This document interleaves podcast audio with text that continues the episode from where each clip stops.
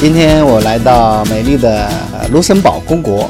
在这里结识了在这里生活了六七年的华人 David，他非常热心的呃给我们做了很多很多的关于呃卢森堡的介绍。今天我们就听听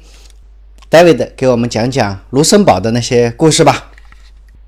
David 在卢森堡，他的生活成本非常高吧？呃，是的，卢森堡生活成本非常高。呃，因为第一呢，它卢森堡是世界上人均收入最高的国家，常年来跟科威特呀、跟挪威呀、啊、跟瑞士啊这些国家呢，呃，都是收入最高的，所以它成本也比较高。是呃，好像排前三位的国家就是这你刚才说的这三个、啊。对，主要是这些国家。他们好像每一年的人均 GDP 要超过十万美金啊。是的，是的，嗯。那日常生活中，呃，比如说生活成本，比如吃饭，大概是什么样一个价格？呃，吃饭呢，一般按照比较流行的法餐来说呢，一般是那个三道菜，就是先吃色拉或者喝汤，然后再吃肉食主食，然后最后呢再吃甜品或冰激凌。像在卢森堡呢，一般是二十五欧到五十欧之间，但是相同的东西呢。只要你到了边境，到了法国或者德国呢，呃，一般是十五到二十块钱，呃，就能够满足了，差别非常大。还有呢，比如说房子，房子呢在卢森堡呢均价大概是八万人民币左右，这个价格呢，呃，跟北京、上海、深圳比起来呢，一线的城市的可能市中心差不多，市中心差不多是这样的价。呃，但是这个价格呢，已经是欧洲最贵的国家之一了。啊，贵到什么程度呢？呃，假如我们开车半个小时，从市中心开车半个小时到法国和德国，它的房地产价格呢，立刻就会降到三分之一甚至一半儿。哦，呃，差别这么大，差别非常大。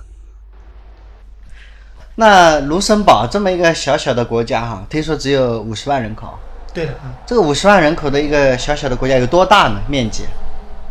呃，面积不大，它有两千五百平方公里。这个相当于中国的一个普通的一个城市的面积，啊，一般来说呢，像北上广深呢，面积最小的是深圳，深圳的面积是多少呢？弹丸之地啊，邓小平画了一个圈儿，是一千九百平方公里，啊，非常小，这个面积相当于上海和北京的正宗的核心的市中心的面积，这么一个面积。那么，卢森堡为什么能够这么富裕呢？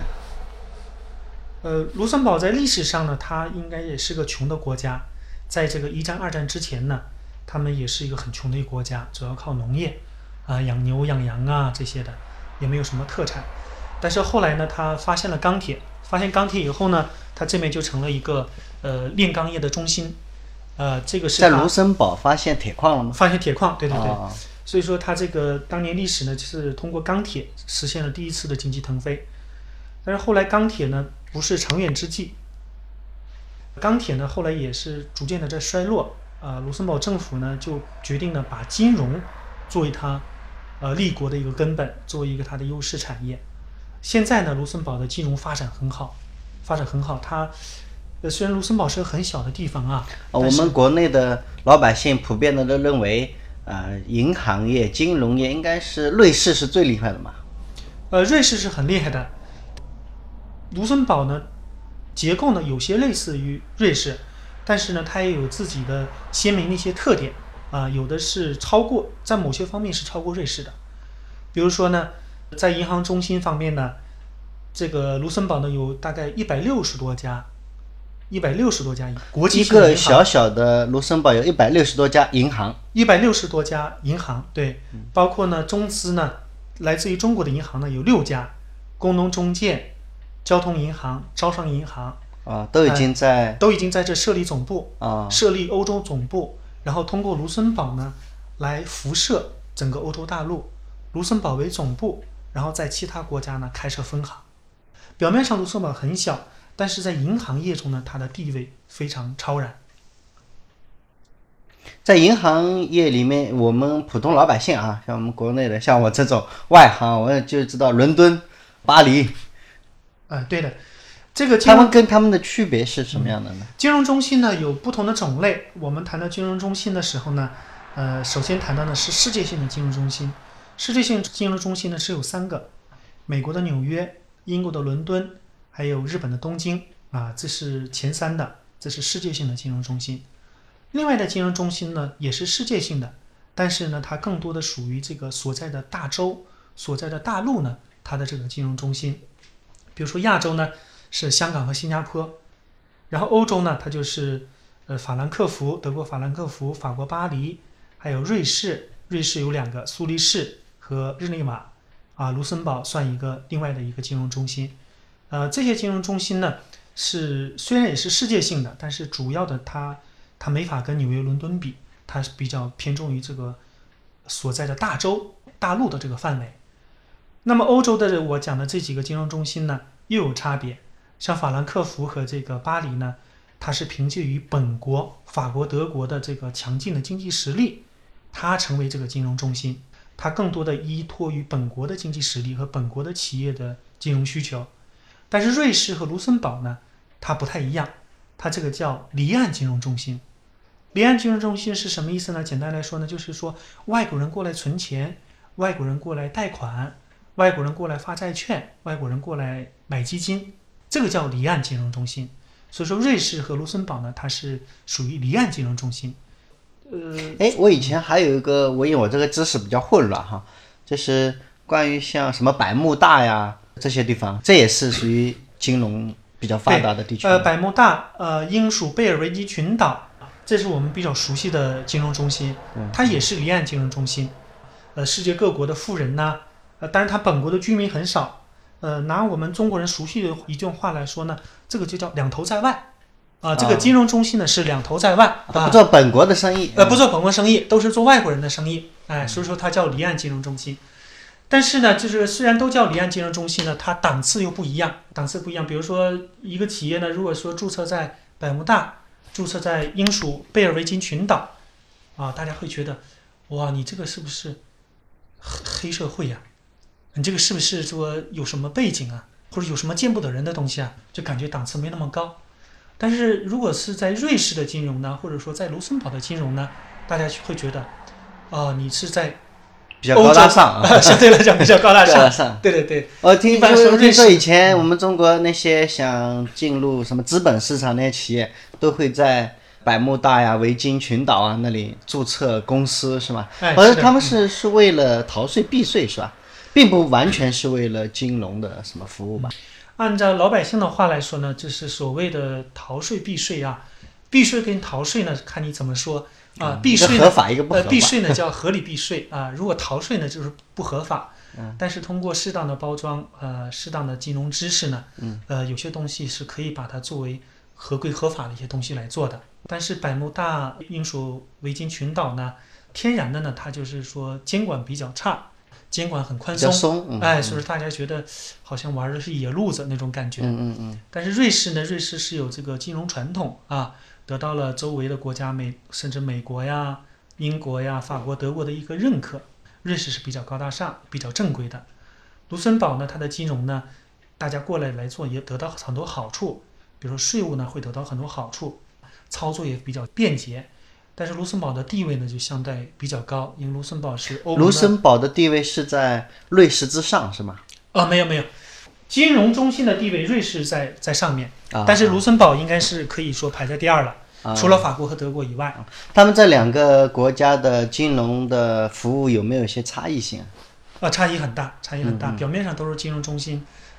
瑞士它的特点呢，它是离岸金融中心，它主要偏重于私人银行。啊，所谓的富人理财，私人银行中心，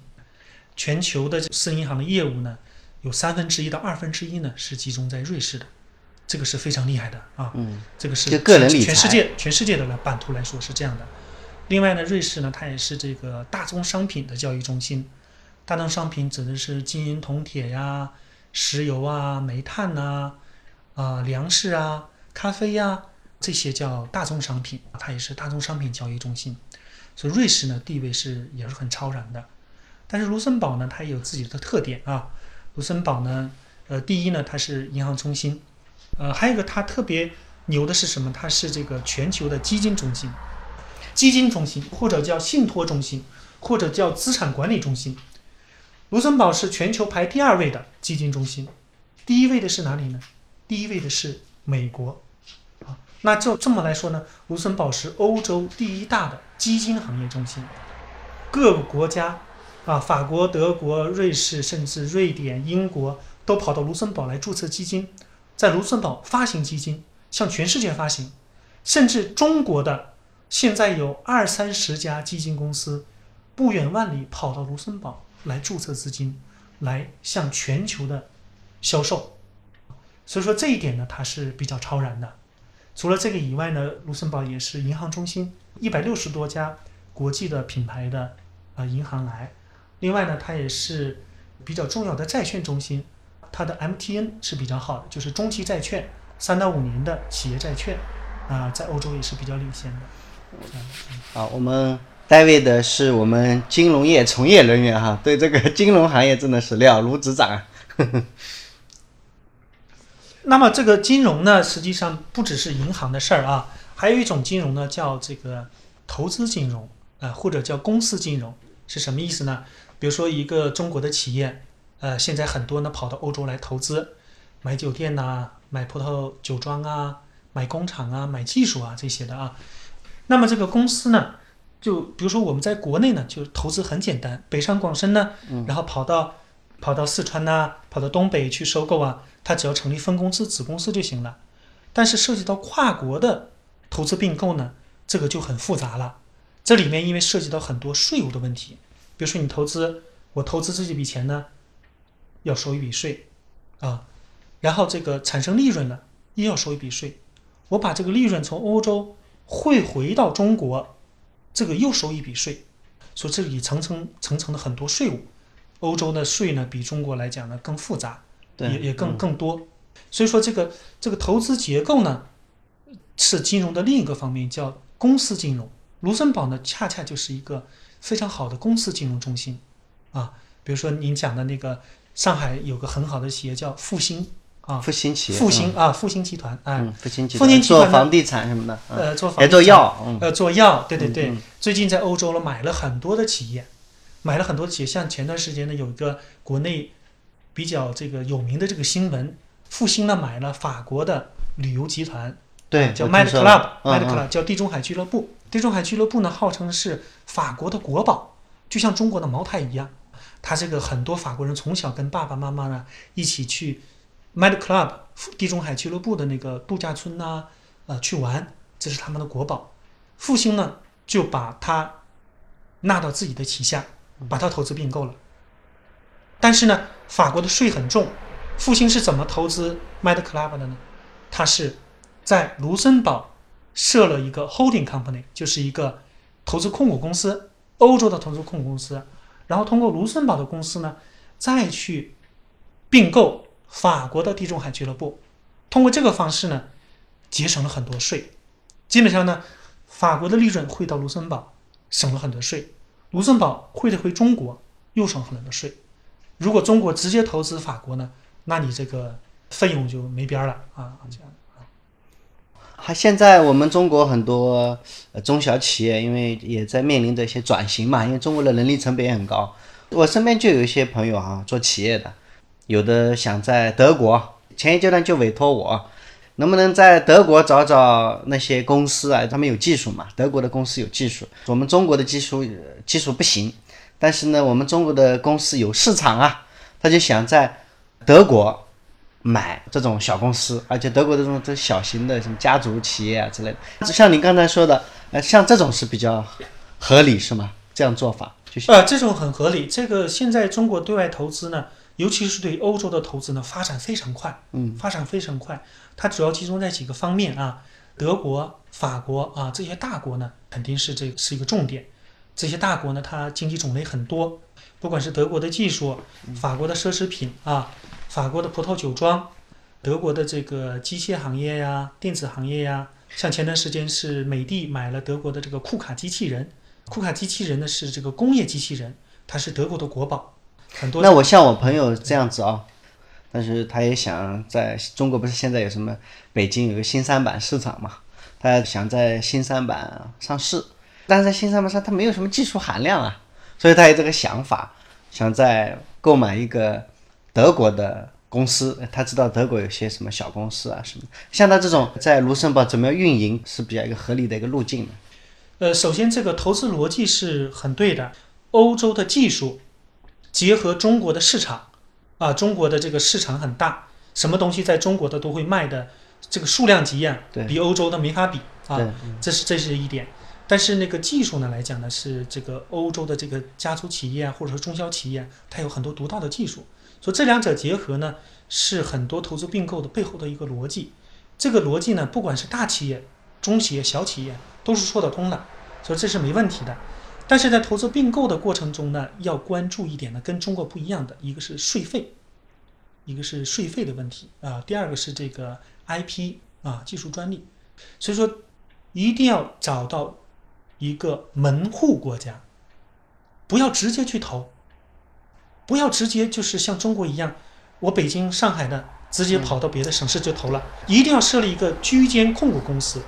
然后通过它呢来管理你在欧洲不同国家、不同地区的一个业务。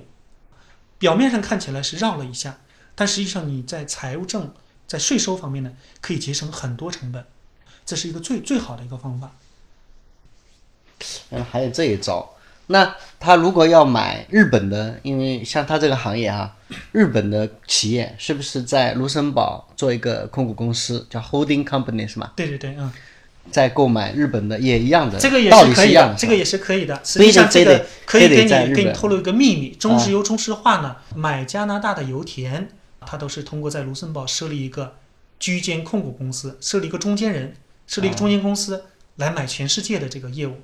为什么？这个原理是什么呢？因为卢森堡跟世界上一百二十多个国家设立了这个双边税收的优惠协议。啊啊，所以说这个卢森堡的作用呢，不只是欧洲，实际上全世界原理上都是相通的，也都可以做。但是这里呢，如果是超过欧洲的这个并购啊，如果是它这个不不是很大的话啊，如果它这个金额不是很大的话呢，那其实也没必要在卢森堡来做。如果是金小金额的，是欧洲的投资，那在卢森堡设立一个中间控股公司就可以了。如果是金额很大，在其他州的也可以做。但是如果是小规模的，在欧洲以外的，那就没必要了啊。对，啊是这样子，啊，对，啊。所以说这里面是是很有意思要学到很多新的知识啊。啊，没有没有这个现在中国的三板啊、四板市场非常活跃，您这块了解吗？啊，了解了解，嗯，对，因为我觉得这个可能是因为我们中国人以前就是发展经济啊，基本上都靠外贸嘛，低端加工、加工制造嘛。就是我们像呃卢森堡这样的这种富裕的国家，他们我他们的我不知道他们的制造业各方面有没有产业。呃，制造业是有产业的，制造业是这一点呢，我特别想跟你再说一下，就是国内呢发展金融呢，以为是只发展金融就行了，而且日一发展金融，这个城市就会发达啊，人民就会富，但是认为只发展金融就行了，但实际上呢，这是一个误区，这是误区。发展金融呢，一定要同时发展工业，发达的工业是一个金融的基础。它那个实体虚实结合。哎，虚实结合，对，您是这点说的。以前我们没有，我们只有实没有虚，对的，我们的金融行业是非常落后。对。香港呢，香，比如说香港就是一个另一方面走极端的例子。香港产业空心化，对香港基本上没有工业，只有一些食品加工行业，一些简单的或者是物流，但是物流呢一般不把它作为工业啊，物流认为是码头啊，这个是服务业啊。所以说香港就存在这个问题，它的产业空心化，没有工业，哎，那这它的金融发展呢，呃，它没法支持当地的企业，当地的企业也没法对当地的银行啊、证券公司提要求，造成这种情况呢，香港的金融怎么发展呢？香港只能是给这个房地产开发商做贷款，香港居民呢买房子做按揭也在这个银行来做，所以说香港银行的盈利呢主要靠房地产，金融加房地产绑架了香港的经济，是香港经济最近呢就是风波比较大啊，有很多波折的一个重要的原因。相对而言，在就在它旁边那个新加坡啊，它的经济我觉得好像就比较好，比对，您说的比这点很好，您说的很好。呃，新加坡是工业跟金融呢结合的很好。新加坡呢，它有这个炼油啊，炼油，对非常发达，石石油工业非常发达，港口港口还有电子行业，电子行业，比如说这个代工企业呢，世界排名第一的就是咱们熟悉的富士康啊，排名第二的呢就是伟创力。同时，新加坡还有很多这个工程类的企业、环保类的企业，工业发达呢，对于这个金融发展呢是非常重要的。还有我们说的瑞士，瑞士大家都知道金融金融强国，但是它也是工业强国。嗯，瑞士的工业，瑞士的什么？瑞士军刀，瑞士军刀，瑞士的包，对 那个 ABB 啊 ABB ABB 哎嗯，很多瑞士的这个机械呀、电子啊、呃重工业呢是非常发达的。啊，卢森堡也有，卢森堡呢它也有自己的工业。但是我们中国能买得到，我们超市里看不到瑞士的产品啊。啊，瑞士产品它不是以消费为主的，它这个名牌产品呢，我们看得到的主要是 Bailey 啊，可能我们熟悉的是 Bailey。Bailey 包是瑞士的，哦，百里是瑞士的品牌 是瑞士的，对啊，，Bailey 是瑞士的，瑞士的林德巧克力，啊，林德巧克力也是我们比较熟悉的。但是瑞士最发达的，它实际上相当于小德国，机械、电子、电工这些行业偏重于重工业。那卢森堡的一些产品，卢森堡的工业产品，嗯，卢森堡毕竟它是个小国家啊，对啊，才呃五十但是说万人，五十万人，所以说它这个不一定有世界级的影响力啊、嗯但是它还是有自己的工业，比如说过去还有一些钢铁啊，嗯像这个阿塞勒米塔尔著名的钢铁公司在卢森堡，卢森堡是还有一个货物航空，货物航空，卢森堡是这个货物航空的一个中转站，卢森堡航空，还有一些其他的一些工业，但是说跟中国相比呢，它有呃不是什么超大的这个呃品牌，但是工业呢也是有有自己的发展，嗯。卢森堡还有很多葡萄庄园是吧？啊，是的，说到葡萄酒呢，是很有意思的。很有意思，卢森堡呢是欧洲呢面积最小的葡萄酒产区。这个葡萄酒产区并不是说你你有这个你有几块这个葡萄田呢就叫葡萄酒产区，这个是要命名的。比如说，呃，波尔多啊，波尔多地区，波尔多这这个叫葡萄酒产区的名字叫波尔多，还有罗纳河谷，这个是带名字的产区，还有这个最贵的啊，像这个宋林华润的那个洛马那个老总，他每顿饭要喝十二万的这个酒，勃艮第的酒。勃艮第呢也是一个产区的名字勃艮第嗯啊、对，卢森堡是欧洲最小的带名字的葡萄酒产区。就所谓就地理知识产权保护那种，是哎对对对对对国内这种意思吧？哎，是的，是的啊。但是这里的葡萄酒呢是白葡萄酒为主，呃，雷司令，雷司令为主，很有果香，比较甜。有没有有没有中国人跑到这里来买买酒庄呢？买的少，买的少，因为因为有两点啊。第一点呢是中国人喜欢红酒，对喝白葡萄酒呢现在还没有形成风气啊，这是第一点。第二点呢就是卢森堡呢，它这个产区呢是欧洲最小的有名字的产区，它的产量可能不是很大，呃，所以说这个，另外它这个贵呀、它这个卢森堡富有啊，人收入高，成本也高，买不起。买不起。法国的，我们中国的赵赵薇嘛，我们都知道赵薇在什么波尔多多买了个酒庄，这是啊全中国人都知道。对对对，这个你过来可以喝一喝就可以了，但是买呢就不太适合。一河之隔啊，卢森堡这边的葡萄酒庄呢都是白葡萄酒，对面的德国呢，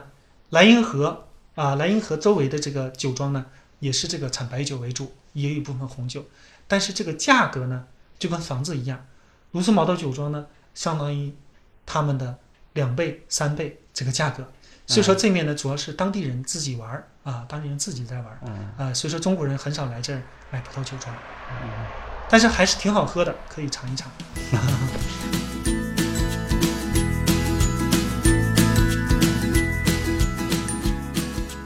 卢森堡有什么好玩的、有趣的地方？再给我们介绍介绍。好玩的就是市中心呢，市中心不大，卢森堡不大，呃，你就假设说到一个城市去玩呢，实际上也很容易就玩玩好了。啊，市中心呢，它有几个广场，兵器广场啊，威廉二世广场啊，大功夫啊，大峡谷啊，大峡谷是它的特色。这是在市中心的，市中心呢两三个小时就就玩好了啊，没那么复杂。然后它北面呢，北面有几个那个城堡，维安登城堡呢是它比较有名的。呃，卢森堡号称千堡之国，号称有一千多个城堡。以前这些城堡是不是就为了打仗用的？是打仗用的，对对对，打仗用的。然后这个卢森堡好像一战、二战好像是不是都没参与啊？参与了，主要是这个地方很小，呃，他一谁一攻进来立刻就投降，他五万人也打不过什么国家。另外一个卢森堡有特色的啊，是这个叫申根。申根呢，就是我们中国人每次来欧洲呢都要签这个申根签证。对，那申根签证怎么回事呢？就是在卢森堡东南角这么一个城市叫申根市，呃，它叫市，但是按我们中国人标准呢，可能就是一个村儿、一个镇的那个规模不大。这个市呢，它是伸出去以后，它跟法国和德国交界。申根市呢，它也有一个桥，过了这个桥，这个桥很，这个叫一桥通三国。桥这面的是卢森堡，桥那面过了桥以后，右转是法国，左转是德国，所以这个叫一桥通三国。所以当时呢，这个协议是在这签的，也是有纪念意义的。呃，申根协议呢，方便了各国呢来欧洲旅游。只要在任何一个国家拿到签证以后呢，其他国家你可以自由通行。所以说，在这个卢森堡的申根这个地方来签约呢，是有重要意义的。它本身就是一个三国相互交流的一个地方。卢森堡人会去德国超市买东西，德国人会跑到法国的餐馆去吃东西，法国人会跑到卢森堡来买一些其他的东西。这个就很有意思的，这是非常有意思的一个现象。所以说，欧盟国家这个交流啊，是一种就是潜移默化，是非常经常的一个事情。在在以前，他们是不是各在以前，个国家他们可以在以前呢，这个这个是不可想象的。就是嗯说，呃，现在开车呢，卢森堡周围呀，哈，左面是法国，右面是德国，嗯上面是比利时。呃，卢森堡很小，随便你在国家任何一个地方向任何一个方向开，四十分钟一定会到另外一个国家啊。现在高速路上呢，那个检查站还在，但是已经没有人了。过去你想想，卢森堡要有自己的卢森堡法郎，比利时有比利时法郎，德国有德国马克，法国有法国法郎，对啊，荷兰有荷兰的货币啊。这个在过去呢是很非常不方便的。如果你去深根旅游呢，你看到会有很多过去的一些记载，各个国家这个海关人员衣服、帽子啊都摆在那儿，你会觉得脑袋很大啊。对于这种小国，和比卢这三个国家来说呢，欧盟是意义很大的。没有欧盟，假如脱离了欧盟，他们三国三国家的人的生活呢，不可想象，完全不可想象。尤其像卢森堡啊，呃，如果没有没有申根协议，如果没有欧盟，那么你们来做客呢，你要跑到北京去签三个国家 去，去去去签三个国家，像卢森堡呢，只在北京和上海有有这个使馆。那比利时和荷兰呢，因为也是小国，不可能像法国、德国那么普遍，所以这个就很复杂。所以说，所以说现在生活在这个小国啊，尤其是荷比卢呢，他们是欧盟的绝对的拥护者。现在这个欧洲发生经济危机，很多人认为欧盟要崩溃，欧元要取消。但是我们生活在这个小地方，和比卢这种小国家、小地方呢，这个国家的人呢是坚定的欧盟的拥护者，坚定的欧元的拥护者。我看现在欧盟的很多问题啊，呃，您在欧洲生活这么多年，这主要就是那个东欧的原来那东欧的那几个国家嘛，像罗马尼亚呀那些地方的那些国家拖了整个欧盟的后腿嘛。为什么欧盟不要他们算了嘛？啊，这个也不能这么说，这是东欧呢经济发展水平是不如西欧的对啊。就是比如说我们说的那个匈牙利啊、波兰啊这些的，嗯，它的当地人的工资呢，相当于这个发达的西欧，和比如加上法国、德国呢，这个叫发达的西欧啊，呃，相当于发达西欧的工资的三分之一到二分之一，它的费用很低，成本也很低。呃，但是呢，就是说还有一个就是麻烦事儿，比如说这个希腊，希腊发生危机，要整个欧盟呢要贷钱给他，还有西班牙、葡萄牙啊，欧洲欧洲五国啊，这几个呢需要欧盟来救助，欧盟去投钱给他啊。东欧呢也是比较穷，像您说的，东欧也在拖后腿。那么合在一起有什么用处呢？合在一起用处在哪里呢？啊市场变大了，对对对，市场变大了，对对对，就相当于呃德国的大众，啊就像在本国那法。国的奢侈品呢，它可能会到东欧去投资设厂，这样呢，它就相当于呃利用了东欧的这个广阔的市场，利用了它廉价的劳动力，来来扩大生产，来得到好处。这这个跟中国，中国之所以能够高速发展那么那么久哈，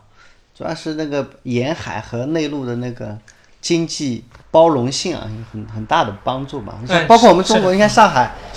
我从上海过来，上海的很多工厂里面啊，几乎都没有本地的工人的。我想欧洲是不是也是类似的？嗯，是的，就是中国呢是市场很大，但是中国的市场是分层次的，这个是中国的一个好事儿，一个非常幸运的事儿。一个国家呢有广阔的市场，有不同的这个成本结构，不同的公司啊各有自己的优点，这个是件好事儿。欧盟呢，它这个好处就是单一市场，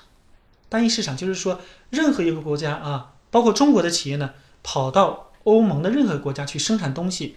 生产的出来东西呢，自动的就可以进入欧盟的二十七个国家，这个叫单一市场。单一市场，所以说现在英国脱离欧盟以后呢，他碰到这个问题呢，就是英国没法进入这个单一市场。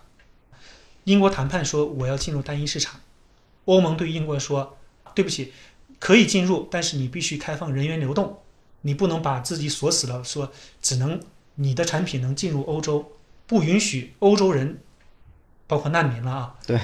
对，这是关键嘛。不不能不能你阻止难民进入英国，嗯。是双方吵这个吵得很厉害。哎，有没有难民进入卢森堡的呀？啊，有有有有。多不多？也有有一部分，像我们在这久了就知道哪个楼房呢，它是住难民的，啊、呃，难民是分散在全国，所谓的全国，当然这个国家不大，所谓分散在全国各地的。难民是这样的，就是欧盟呢，它是统一的来分配这个份额，根据国家大小和财力大小呢，来统一分配这个份额。上一次卢森堡大规模接收难民呢是这个科索沃战争，两千年左右，科索沃战争接收了很多难民，这次呢也接收了一部分。嗯量大不大？有几万级吧？呃，量不大，量不大，呃，几百几百人就不错了，几百人就不错了。呃，我以前在巴黎啊，这种大城市啊，到处都是罗马尼亚的那些吉普赛人，这个这边多不多啊？卢森堡这个难民问题呢，影响不大，影响不大，因为那个卢森堡的财力呢还是比较雄厚，给他们安置的都挺好的，甚至有些难民营呢是是在富人区里面，当地的这个安排的也挺好，而且难民呢融入的也很好，像我这个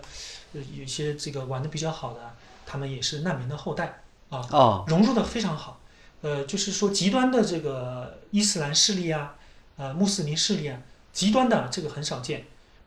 甚至很少有戴戴这个穆斯林头巾的呃出现啊，这边融入的比较好，但是这个不具有可比性，因为我听说法国是巴黎还是什么地方，就是不允许呃穆斯林啊就戴着头巾在公共场所出现，有这一说吗？呃有这个说法，对，这个法令是这样的，它是几年前就颁布了，它不是单独针对穆斯林的。法国是个世俗国家，它不允许任何宗教的标志出现在公众场所。嗯啊，不允许戴着黑头巾，啊，不允许穿这个黑罩袍啊。这只是法国颁布了是吗？只是法国，但是它它它不是单独针对穆斯林的，佛教徒呢，呃，你不能严格来说不能戴佛珠，严格来说是这样的，呃，犹太人呢不能戴犹太人的小白帽，基督徒呢不能脖子上戴十字架，啊，这个是一视同仁的，是为了保证法国的世俗社会啊，这这样子的情况。啊，嗯，对。但是这个，呃，有没有得到严格执行，这个就不好说了。因为现在法国这个融入问题呢是闹得很大，恐怖主义的威胁也比较大。欧洲的大城市啊，治安现在的问题非常严重啊。我不知道卢森堡这边治安怎么样？啊，这个你就问到点子上了，这个就我很乐意回答哈。呃，这个也是卢森堡的一个优点。卢森堡号称是世界上最安全的国家之一，这里治安非常非常好。我们在这儿呢也相对比较比较宽心，呃，比较放心。像我们去巴黎去玩呐、去去德国有的地方去玩呢，还是要比较担心的。但这里不用担心。呃，过去呢，我们出去上班啊，房门是虚掩的，好多人都不用关门的，好多人不用关门啊，也没人偷东西，也没人抢啊。卢森堡全国的偷盗的案件，一年你猜有多少个？那假设就是一个卢森堡的国土面积相当于一个城市嘛，相当于中国的一个中中型城市，北京、上海的市中心的这个面积，一年的偷盗案件有多少个？有没有几百个？没有，没有，没有，呃，不到十个。哦，偷盗案件不到十个，每年呢，如果发生了偷盗的案件呢，一定会上报纸头条的。今天谁谁家呃张大妈 家里呃没关门被偷了钱，被偷了钱啊，或者是哪个餐馆呢突然间闯过了一个蒙面的盗匪，一年不超过十个，所以每次发生事儿呢，这个都会上上头条新闻的啊，这个是很有意思的啊。呃，甚至甚至不怕你笑话我报我自报其丑啊！有一次我停车，啊，停的停的是稍微偏了一点，就是压线了，压线了。他当时我比较急，停车停压线了，然后呢，我出差就走了，两个星期以后才回来。这件事儿呢，上了报纸，因为这件事儿我上了报纸，所以说是很有意思一件事。这停偏了就上报纸了啊，停偏了，对，因为压线了。就说明什么呢？就说明这个社会呢，呃，是比较富足，比较安全，呃，大家都比较守规矩，所以说呢，他这里面呢就没有什么特别极端的事情发生，没有什么刑事案件很少，偷盗的案件也很少，比较安居乐业。所以说我这个车呢停压线了，竟然可以上新闻，啊，我这个很这个是很有意思的一件事。说不要再想什么这个治安案件安不安全呢？呃，绝对安全，这里是欧洲。和世界上最安全的国家，呃，有一句谚语呢是这么来说的，呃，谚语啊，怎么评价卢森堡人啊？呃，卢森堡人，一个卢森堡人，一个花园，两个卢森堡人，下午茶，三个卢森堡人，一个乐队。这个是什么意思呢？呃，这是描述的卢森堡人的生活。一个卢森堡人呢，一个花园。欧洲大家都知道没什么娱乐了，一个卢森堡人周末就是。弄花弄草，把阳台的花草啊，屋前屋后，这都独门独院的房子啊，屋前屋后的花园种的漂亮一点，这是他讲究生活啊，衣食无忧以后啊，讲究美的生活。第二点呢，两个卢森堡人，一个下午茶，这是什么意思呢？就是两个卢森堡人呢，可以一起来喝个很好的咖啡啊，可以做一个很好的下午茶，多聊聊天啊，享受生活。三个卢森堡人，一个乐队。是说他们的正面的音乐修养很高，随便三个卢森堡人凑在一起，一定会组成一个乐队，啊，这个一点都不夸张，他这边音乐的修养就到这个程度，所以这面是相对来讲比较比较比较悠闲、比较富足啊，安居乐业，每个人都有自己的爱好，是这么一个情况。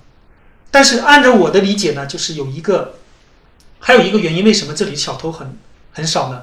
我的理解是这样的啊，因为这里费用太高了，他偷了东西以后呢，吃顿饭五十欧就没了，住个店一百欧没了，所以说就不值，所以说流窜来的呢就很少，所以说我们开玩笑说呢，就是说每年发生十起的这个偷盗案件呢，都是不懂行情的人流窜到这儿 偷的东西，所以说这里偷东西呢是非常不值得的，非常不值得，成本太高。好了，今天非常感谢戴维的给我们带来一期非常精彩的卢森堡。好，今天就到这里，就到这里吧，再见。